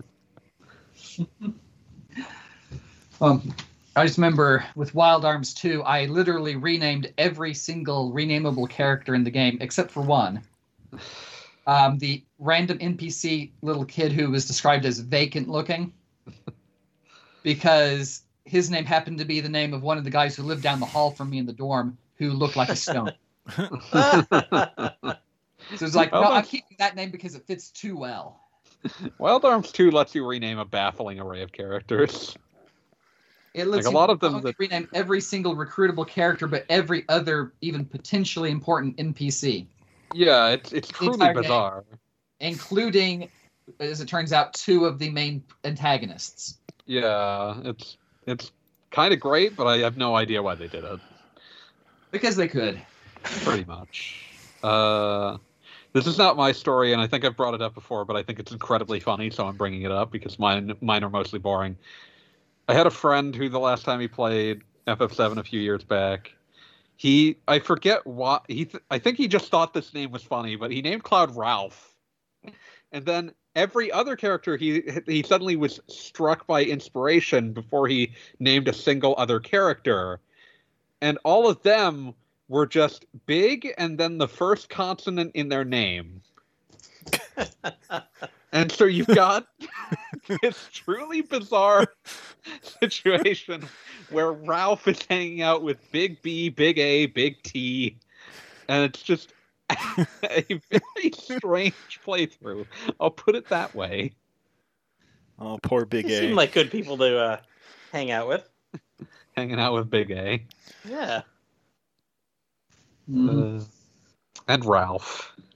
Yeah. just just a, Ralph. just a very uncommentable name. Yeah. Apparently, Tam once named uh, Aerith Slumdrunk. Uh, that's a lot. Okay. You asked, we answered. Yeah. Uh, I can't remember which Pokemon game it was, but it was one where I still was not fully back into the series. So to entertain myself, I named Pokemon the most ridiculous things I could think of, like uh, random symbols or just What, what, you don't normally do that? no. Ah. I think just like stupid descriptions of what they are, like a big cat or fire guy, stupid things like that. I I usually know, I name used them. to do random word association. Yeah, it's I like- usually name them that or after friends because it gives me more of a sense of attachment. Uh, and I then know. I see. For some reason, every single Ponyta I've ever caught ends up getting named Canyon because there was a movie publishing company called Pony Canyon. Oh yeah, Pony Canyon did a lot of stuff. They actually published some games for a brief uh, minute there in the Famicom era. Yeah. I don't even remember where I remember this name from. It's just it stuck with me, and so literally every Ponyta I have ever caught got named Canyon. It's a good joke. Yeah, Best jokes are the ones that you don't even remember why. but yeah. Pony Canyon, I think, also does a lot of like music shit. Let's see. Uh, selected list of musical artists signed under the Pony Canyon label. This is a lot. They're not names that I fully recognize, but I'm also not super keyed into Japanese music, so. Uh, yeah. Uh, they've also done some uh, anime licensing as well. Uh, yeah, that's uh, that's what I've got for like. I, I don't have a lot of these stories. I typically leave characters' names alone when given the choice. So Makes it harder to look up stuff in a guide. oh wait, I forgot I named that character that. That's not their real name. Yep. Oh, okay. Now, different flashback here. Um, I just, I actually just loaned out a copy of Wayside School is Falling Down by Louis Mhm. Sachar to a teacher today. Yeah. Mhm. And are you familiar with the series of books? oh yeah. Uh, only by Re- name. Rather absurdist.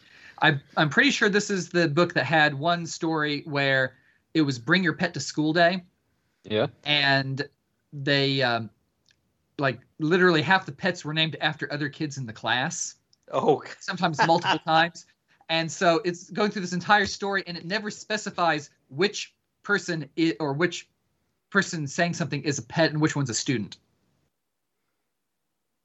Up Hmm. until the very end, where it gives you a chart saying, okay, this is all the kids, these are what their pets are, and these are what their pets are named. And then you have to try and figure out what the heck you just read.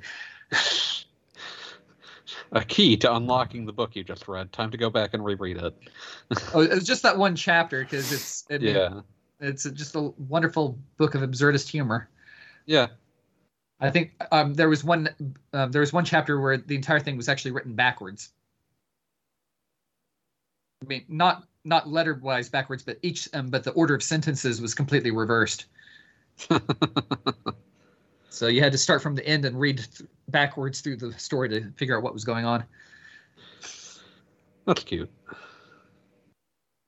Also, Tam brings up uh, that one of the Harvest Moon games, uh, if your name started with a random symbol, you were able to play uh, place particular plants in uh, the winter, which, yeah, that sounds like the quality of programming I expect from a Harvest Moon game. Well, it's not an Easter egg. Uh, I, I just assumed that it was a bug because, I mean, have you seen those games? Ah, Oh, uh, That's, that's Harvest Um, 3 for the GBC. uh, did you ever manage to get your um, get Link named Thief in um, Link's Awakening? Oh, yeah, yeah, Oh, I yeah. got that at least once. Yeah. Because that bow costs like 700 rupees. Yeah, yeah. We're never going back there again, anyway. Yeah. Yeah, it's that's, that's such a weird thing to do. To both put that in there and to like put in things that were clearly designed to tempt you to do it. And then they gave you like the the deluxe version gave you a special like the the photo things that you could print out with your Game Boy printer to fill out the album. You had to steal something because one of the photos was you sneaking out. yeah. That was fun. But again, yeah, Link's Awakening, the original indie game in its own right. It's uh, it's got a lot of touches like that. I mean, that's what you get when just a bunch of programmers at Nintendo decide to hang out and just make something just for the hell of it, Yeah. And then tell their advisor, uh, their supervisor Stop. later, hey, "Yeah, we're doing this." Hope you don't mind. Peace out. Yeah, even though it kind of breaks like three company policies about not having characters from different um, series intersecting. Now I see that you put Mario in here. Why is Kirby here? Why is Kirby an enemy? Because because hey, the guy who was programming Kirby wanted to contribute, and he thought this would be funny. Let's all think about the programmer art Kirby. If you've never seen programmer art Kirby, you need to go look at programmer art Kirby. Yeah. Because they there was there's like a group photo where they had everyone on the dev team draw Kirby, and there's only one of them who can't. like he drew him, but he cannot draw Kirby. Okay, here I okay. I found the image. It's a beautiful image that everyone should see at least once, and it kindly labels him as programmer because anyone who has ever encountered programmer art probably already figured that one out. Let's put this in here. Oh, Oh, hold on, That- I can't get the that bravely looks like a like, a, bad default out of the way. Uh, yeah, everyone else has a perfectly fine looking Kirby. You can absolutely tell who's the artist on the team. and then you've got this man. Let's see. Uh, wow, he is also. the, the facial expressions are great too. Yeah. Because like five of them have grins like, "Yeah, we could do this," and he's like, "Oh, I'm in this the photo." Kirby, this programmer on Kirby does not look happy. no, no, he does not. Like they made me be in this photo. It wasn't. I didn't ask to be here. I just want a code, man. I want to draw you pictures. it's a beautiful image. One of the strongest I've ever seen. Uh, but yeah, anyone anyone who has not had the privilege of looking that up should go ahead and just Google programmer art Kirby, and you'll find it fairly quickly. Uh, I believe, yeah, it was the first image result, uh, one of the first image results I got. And uh, there's also like a Reddit thread and some other places, but yeah, you'll you'll find it if you haven't had the pleasure. uh, so, I think that runs us out of pressing questions that must be addressed now. Did anyone have questions they wanted to bring to the table? Yes. Okay. Uh, out of all the Shin Megami Tensei spin-offs, which one do you think is the best that isn't named Persona? See, there you, there you made me. There you went for the throat to make sure that I couldn't just say, Oh, yes. "Well, on these Persona Yes. games." Uh, I'm, I'm going to go with Raidou too. It's a good Raidou is a good one. Yeah. Or and both like I would separate together. Raidou out from the other Devil Summoner games as well. Uh, Tam offers Digital Devil Saga in the comments. Hmm. Uh, can't say I finished that, so can't pass final judgment, but it seemed very good, so I understand. Uh, do you play many SMT games, Platty? Uh, you know, I played four. I beat four. I've done the, and honestly, uh, I- got halfway through my strange journey, maybe three quarters, That was a mean game. maybe, maybe not even that far because I know it's really long. Um, Uh, did you do you remember what letter the sector you were in started with? it might have been E. I did a lot of warping around. Eridanus throws a Eridanus gets rid of a lot of people. A lot of people don't So- finish that. That game does not want you to is finish it. effectively five dungeons connected together. Ugh. I think I it mean- ends on sector H. Yeah. Just but yeah, Eridanus, the base garden of that sector, each quarter or each quadrant is the size of any of the levels that came before it. Yeah, it's uh and and I I should I spent too much time. What was the? uh They added something for the redo redux. Strange Journey version. Redux. Yeah, They, they added some extra dungeon for that. I spent way too much time in there. I shouldn't have done that. That was just like way more traipsing Oh, around that jeez. I could have spent. yeah. I never on- played Strange Journey Redux, so I have no idea what they actually added to that. Uh, They basically went the way of uh like what is it? The Etrian Odyssey Untolds each had a very large extra area to go to, like between just like divorced from- stratums. Yeah. Um, so it was like, hey, you finished this, and and it was the same with Redux. Like you finished the A area, it was like, oh, there's this place over here, and you'd go, and it would be a very small piece. But by the time you opened up B and C and D, like it was huge. So what you're saying is Wheels now has to play Strange Journey Redux. Uh, To to quote my original impression of Strange Journey, that which does not kill me makes me stranger. now, What an That's- odd game. I'm pretty sure that's how I ended that impression years and years ago. which uh game I got, I've got one actually sitting in my 3DS case right now.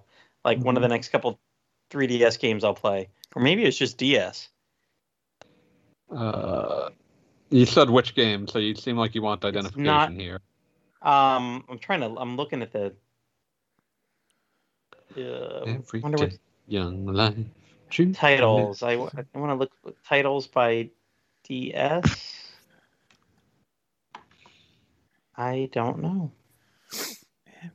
There's a bunch That's of where- DS ones. Yeah, uh, It- it Devil wasn't the- Survivor, Devil Summoner. There's no DS Devil Summoner. There's 3DS Digital- Devil Summoner, Soul Hackers. Oh, right. The um, that would just be Devil Survivor or Strange Journey, right? Yeah, Strange Journey, Devil Survivor, Persona Q, but that was already brought up, so I doubt it's that. Oh, DS or 3DS? that's a good question. I, it was it a, I'm looking at the box art here. It was not a strategy RPG. Okay. Is that is Digital Survivor strategy? Devil Survivor is strategy, yeah. Okay, yeah, that is tactical role playing. Um, then I really don't know. Uh, SMT4 Apocalypse? No, no. Um, if it's 3DS, it could be Devil Summoner. that might be it. I mean, Soul Hackers was 3D. Oh, that's it. Soul Hacker? Soul Hackers. Okay. That's it. Yeah, Oh, that- that's that's, a the second game. Devil Summoner game. Okay.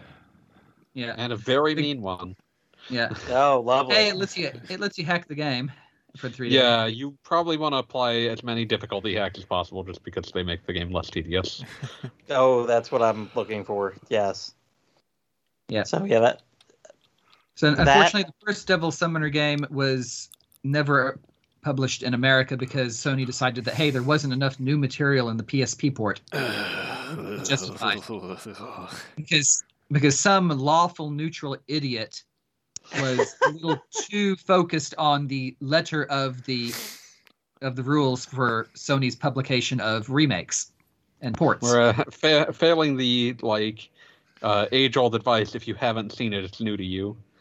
Yes, pretty much. Uh, Thank you, NBC, for that. yep. But Summertime advertising. Yeah. listen, maybe I haven't seen these episodes of Seinfeld. You don't know. No, surely not on my DVR.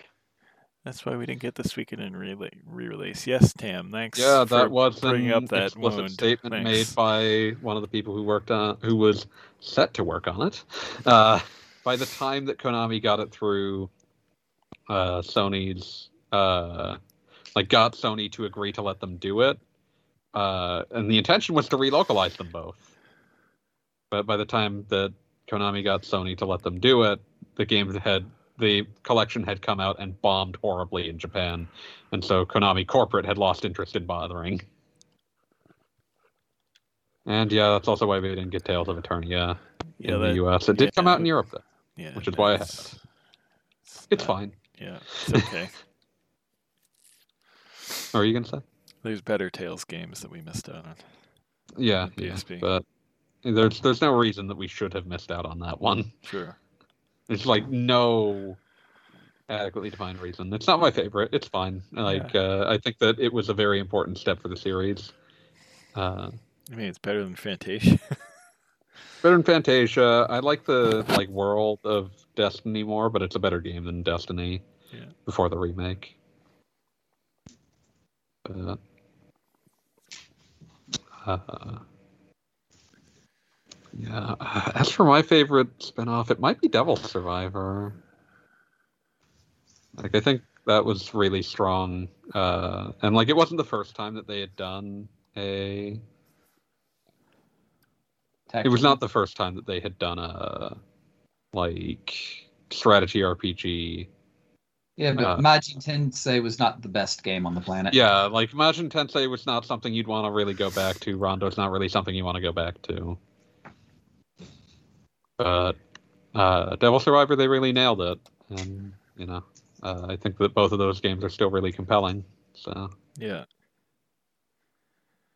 And that's definitely my answer too. Specifically, more for two, because I liked a lot what they did with two, kind of making the whole story uh, a, a lot different flavor than the first one.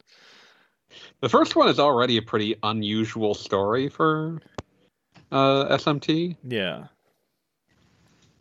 So, and the second one's even Uh, more unusual. so which one had the Septentrion as the villains? second one. Yeah, that's Yeah. two. I, I just remember reporting on that one in Japandemonium and having fun figuring out what the heck the names of the monsters were supposed to be in English until I finally hit on the fact that wait a moment, Septentrion, let's look this up. Oh, it actually they actually are named after all the stars in the Big Dipper. Okay, cool. And whoops, I somehow managed to spoil myself on the big surprise of the plot just by knowing exactly how many stars are actually in the Big Dipper. Now I just think that I should uh, play that again, but name my protagonist Ken Kenshiro. Because I Uh, mean, anytime you've got some random mystery involving the uh, the Septentrion, the answer is always going to be the eighth star. Yeah, every single time. I mean, um, the the Arsène Lupin movie from France about 10, 15 years ago Mhm. had a puzzle involving the Big Dipper. Guess what the guess what the s- solution was? the eighth star. eighth star. The eighth star. Yes. I can't believe that this is what Saga Frontier has been leading us to this whole time. yeah. But uh, I was just gonna Yeah. say, um, one of the things I liked a lot about those games too was all the different choices you could make. Because I remember like seeing, uh, it's either trailers or screenshots or something of some character in Devil Survivor 2 that I never got in my party. Never even met. Uh, yeah, I don't think I ever even met because they just kicked the bucket from some choice I made. but that's Gotta go looking for him. yeah, it was just a, a not something I expected in that sort of game. That just oh, a lot of different characters can just die depending on what choices you make, and I'd 100% buy a Devil Survivor 1 and 2 collection on Switch. yeah, that would be great. Uh, and at some point, I need to re replay both those games. A part of me hopes that Nocturne HD might be the uh, the start of perhaps some more of the PS2 games getting uh, updates. Uh, it would be nice to see like Digital Devil Saga and Raidou Kuzunoha come Yeah. back. It, it was nice to see them bring those all as PS2 classics on PS3, except I think it came like way too late. Yeah, it was at the point where it's like, oh, we've we've at this point understood that this will not be transferring to the next system. Hey Sony, please stop that. you are it is within your power to pull out my buying records and work out which frickin' uh, PS2 games I bought on PS3, and you're never gonna do it. but I'm still upset about that. Uh, uh, yeah, so I'd probably go with Devil Survivor as my uh, pick. So, I'm gonna no throw- Jack Brothers. I do love Jack Brothers Hee Ho at the Labyrinth. I have essentially no strong opinions on Last Bible. Uh, The first, but- the original Last Bible, don't even bother. But Um, Demi was- Kids. no strong opinion on Devil Children either. Um, I, I played Messiah Riser, and that was an awful excuse for a real-time strategy on the Game Boy Advance. Oh Jesus, I never even touched that. Yeah, Uh, what's the the Game Boy game Revolution Revelation? Revelations the? Demon Slayer is Last Bible 2. Okay. yeah. The the Game Boy versions of the Last Bible games were incredibly slow.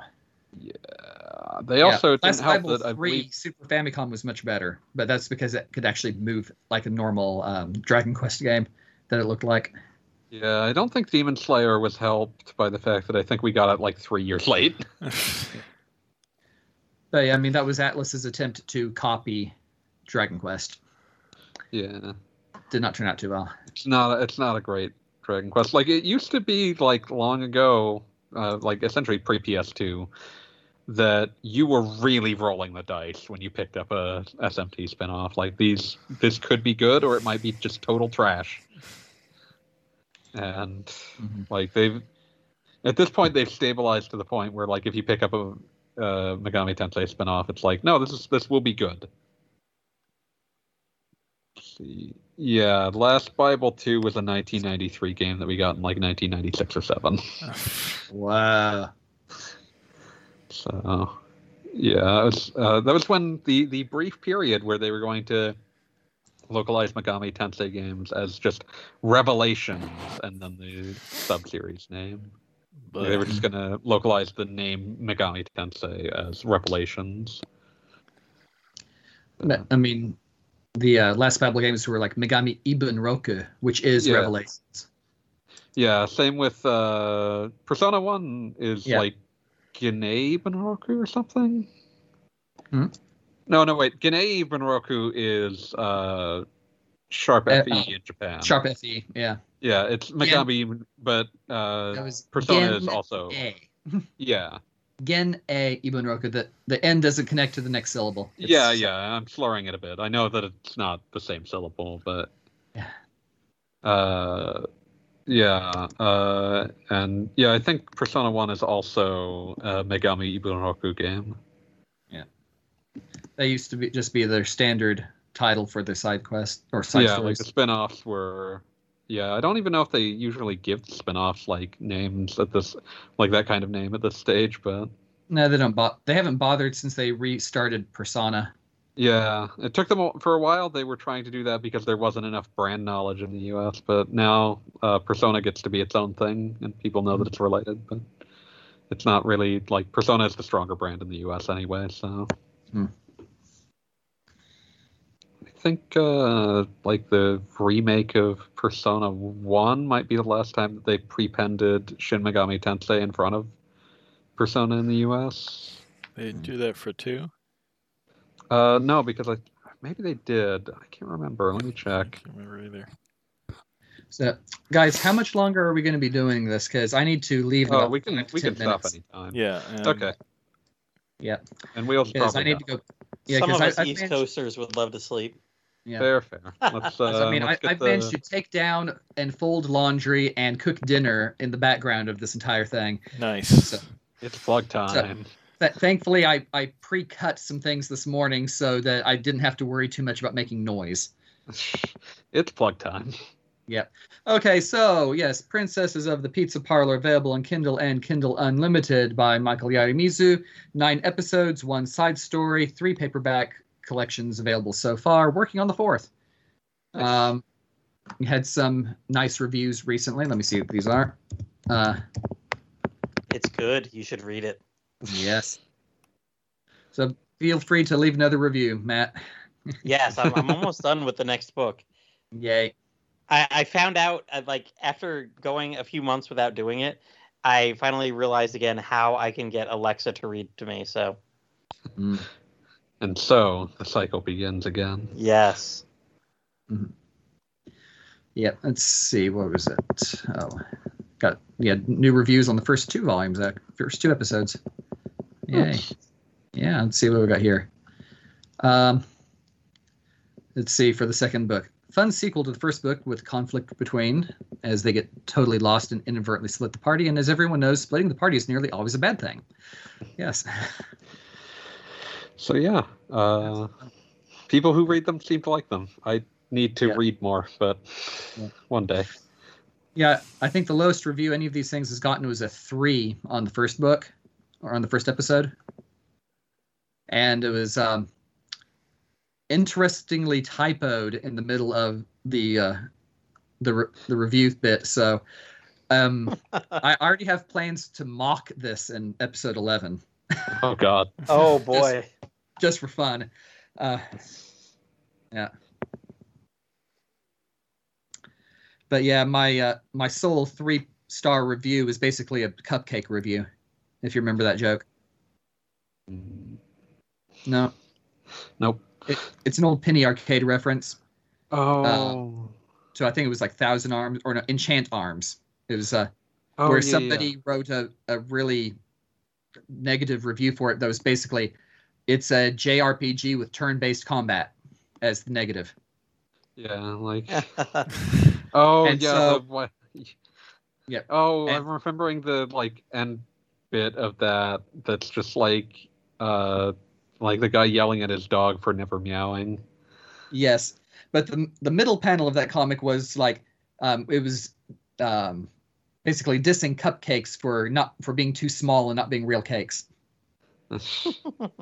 So um, ever since then, I've been calling it a cupcake review, and from that, Scott um, Foul Sorcerer on the, the Foul Sorceress on the boards um, took to uh, anytime anybody was being overly critical of something simply for being on a different platform or being mobile or something, and they got too annoying about it, he would start replacing their comments wholesale with cupcake recipes. So I've forgotten. I think my favorite line in this comic, which is, "What are these? What are these sprinkles? I was tired of sprinkles when they were putting them on cookies." yes. So, so I, I don't know how I don't know if anyone else ever uses this term or ever did, but I always just refer to them as cupcake reviews. That's fair.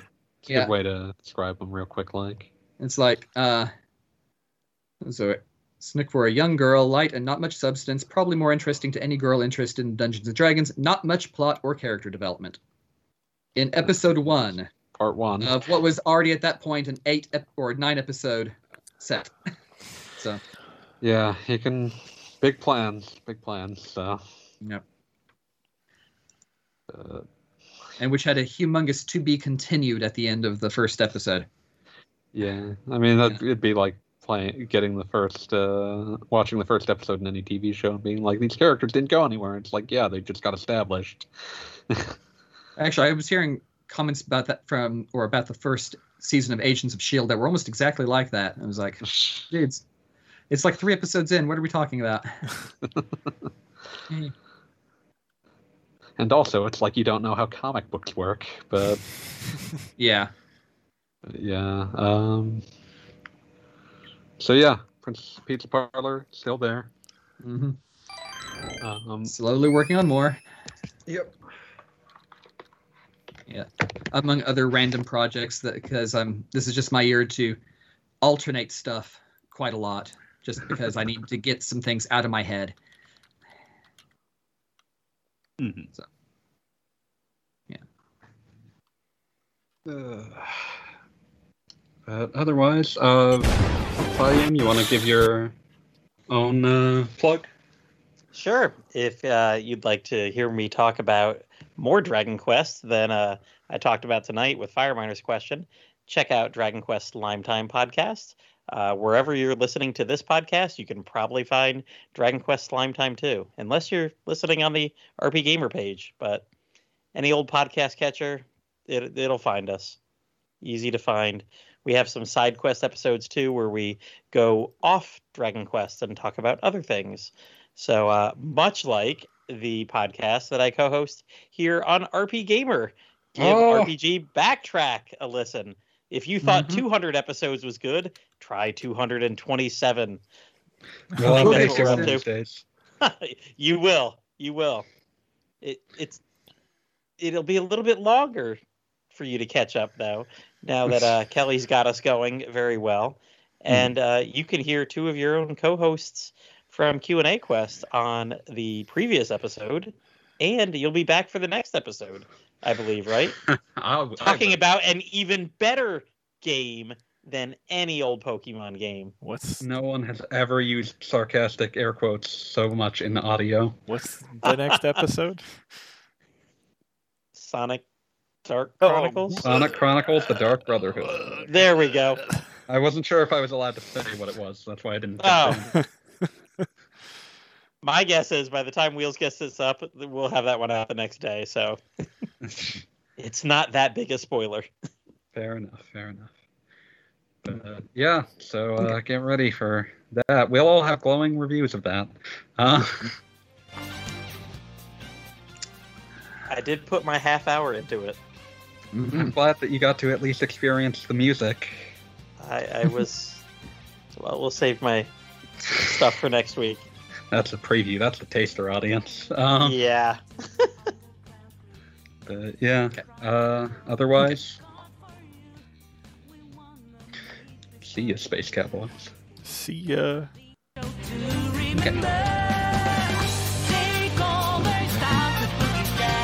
All right, guys. I am gonna hang up. Try to get some sleep tonight.